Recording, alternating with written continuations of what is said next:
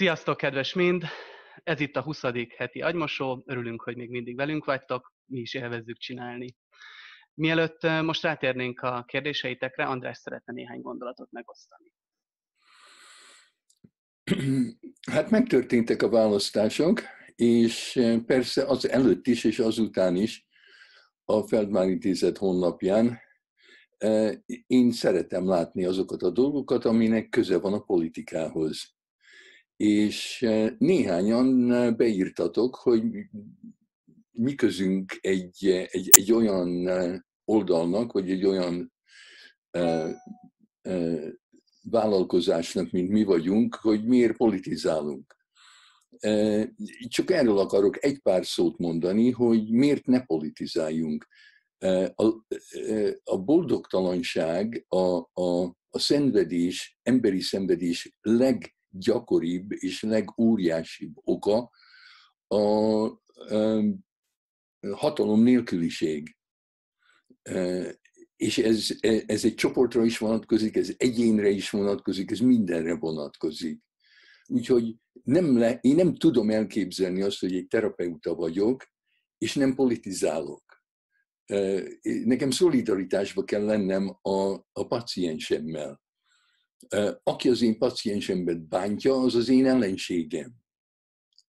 A paciensemnek hatalomra van szüksége. Meg kell nekem tanítanom őt, hogy hogyan szerezzen hatalmat magának, és ha már van hatalma, hogyan tartsa meg, és ne veszítse el. Ez mind Machiavelli politika. A másik része pedig etika. A terápiában nincs pszichológia, ott nincs e, e, tudomány. kilencvenkilenc százaléka a pszichoterápiának etika, hogy bánunk egymással, és a politika. Mert ha rosszul bánsz velem, akkor is hatalomra van szükségem, még arra is, hogy komolyan vegyél. Akit marginalizálni tudnak, annak nincs hatalma. És még én is, bár így beszélek, engem is nagyjából mindenki marginalizál. Tehát nekem sincs annyi hatalmam, amennyi kéne. Én is szívesen tanulnék Machiavellitől még többet, mint amit tudok. Úgyhogy mi egyáltalán nem szégyeljük magunkat, hogy politizálunk. Ennélkül nem lehet élni, és nem lehet boldogan élni. Oké. Okay. Egyetértek. Most nézzünk néhány kérdést, amit küldtetek. Sziasztok! Az akaratról szeretnék kérdezősködni. Az jó, ha az ember nem akaratos, tudja akarni, hogy ne akarjon. Ennek a vége a totális nem akarás. Viszont ha valakivel vagyok, és ő meg akar, akkor meg azt csináljuk, amit ő akar. Így lehet olyan dolgot is tennék, amit nem akarok, és már azt is akarni kell, hogy ne akarjam azt tenni, amit a másik akar. Egyáltalán ki tudok állni magamért, ha nem akarok semmit? Mi az az akarás, ami hasznos és jó és egészséges?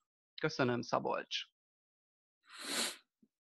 Na hát, Szabolcs, te kergeted a farkad. Hát mi az akarat? Szerintem senki nem tudja. Ez az egyik misztérium a világon.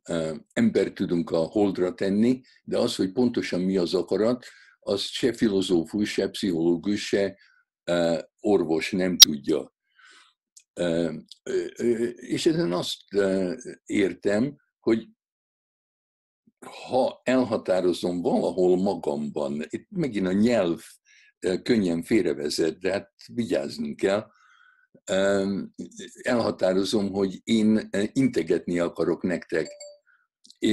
És hogy az hogy történik, hogy én most gondolkozom azon, hogy integetni akarok, és egyszerre csak integetek.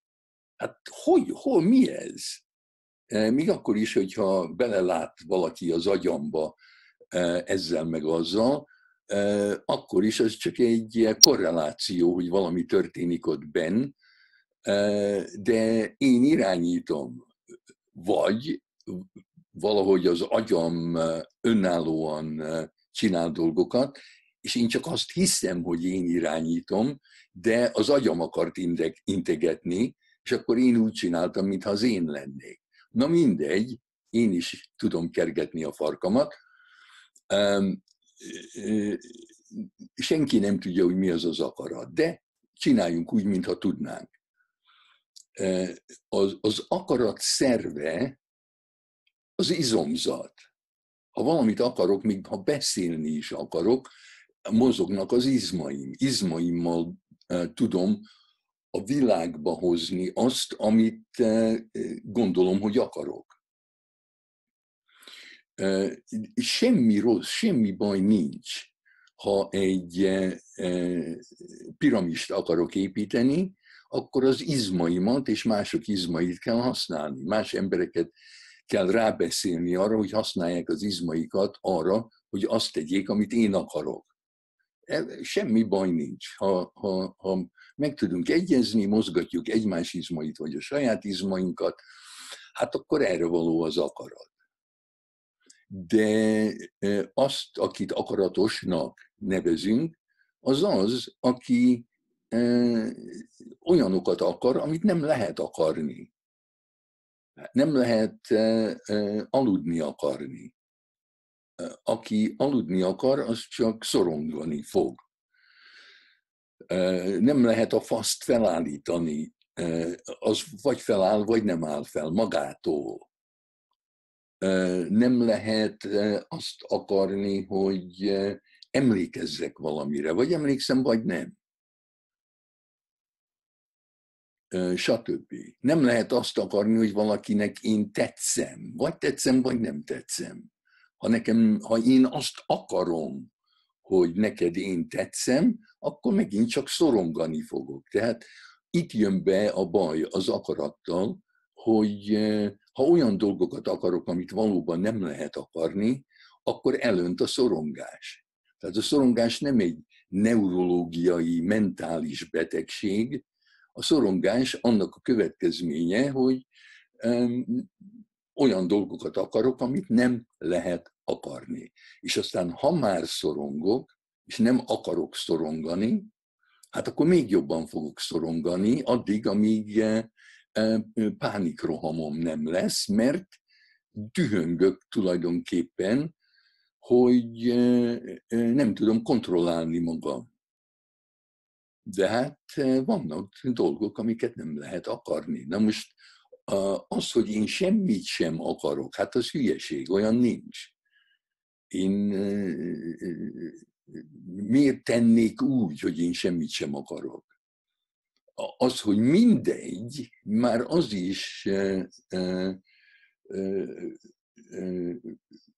az sem mindig igaz. Néha lehet, hogy mindegy, hogy ide megyünk, vagy oda megyünk. Két ember között azt, hogy mit fogunk csinálni,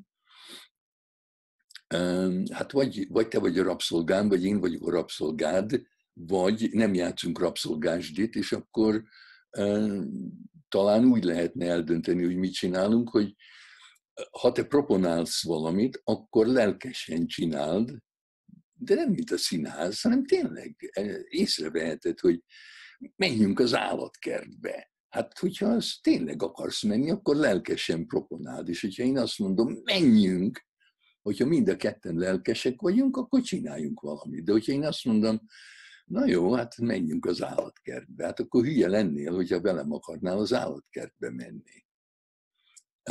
Tehát szerintem, ha nincs két lelkes igen, akkor, ha, akkor hagyjuk, akkor majd találkozunk később, amikor majd találunk két lelkes igent. De ha soha nem találunk, hát akkor nem leszünk barátok, és basszunk. Ó, hát jó, basszunk. Hát akkor nem basszunk. Hát kinek kell basszni, aki nem lelkes? Vagy azzal, aki nem lelkes? Hát talán ennyit. Hmm. Az jutott nekem még eszembe, hogy rögtön, ahogy kérdezi a, a, a kérdező, hogy...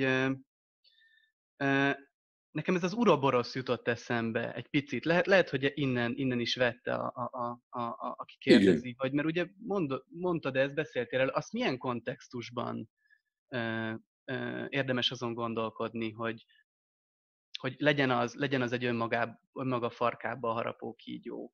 Hát az, hogy, hogy például azt akarjam, hogy szeress belém. Aha. Hát az hülyeség, de, de bennem van ez a, ez a vágy, ez az akarom. Uh-huh. De abban a pillanatban, amikor rájövök, hogy ezt jobb, ha nem akarom, uh-huh. akkor, akkor eh, akarnom kell nem akarni. Uh-huh. Akkor kell az akaratot, amit a kígyó reprezentál, eh, eh, önmagára irányítani. Hogy akarni, ne akarni. Hogyha például, és ezt én mélyen hiszem és tapasztalom, hogy követ, aki követel valamit, az megöli a másik vágyát. Tehát, hogyha én azt követelem, hogy basszunk, akkor nem lesz kedved basszni.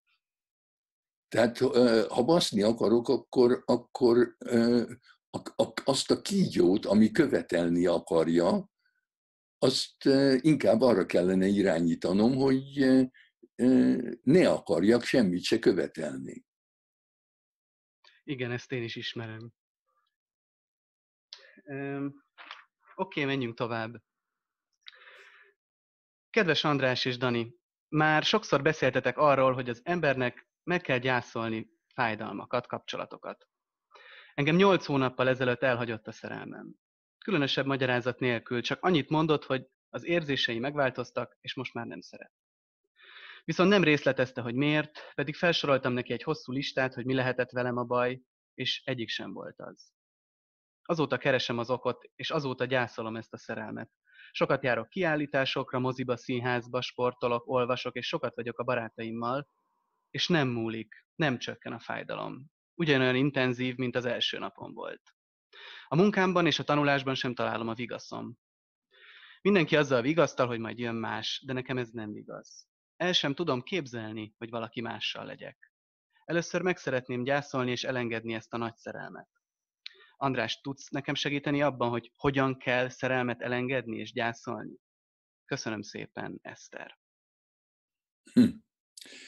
Hát lehet, hogy nem fog tetszeni neked, amit mondok, de röviden így csak ennyit tudok mondani, hogy az a pasi, aki egyszerre csak azt mondja, hogy ja, hát megváltoztak az érzéseim, most már nem szeretlek, az soha se szeretett. Az nem tudja, hogy mi a szeretet.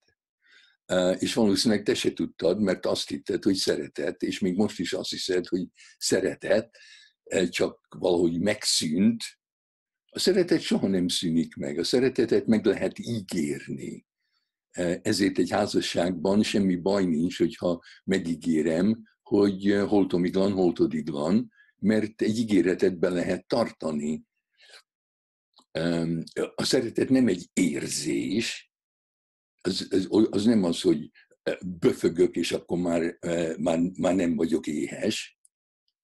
Uh, uh, bocsánat, most majd talán valami másra van kedvem, az a vágy. A vágyat nem lehet uh, megígérni. Uh, a házasságban soha nem ígér az ember vágyat.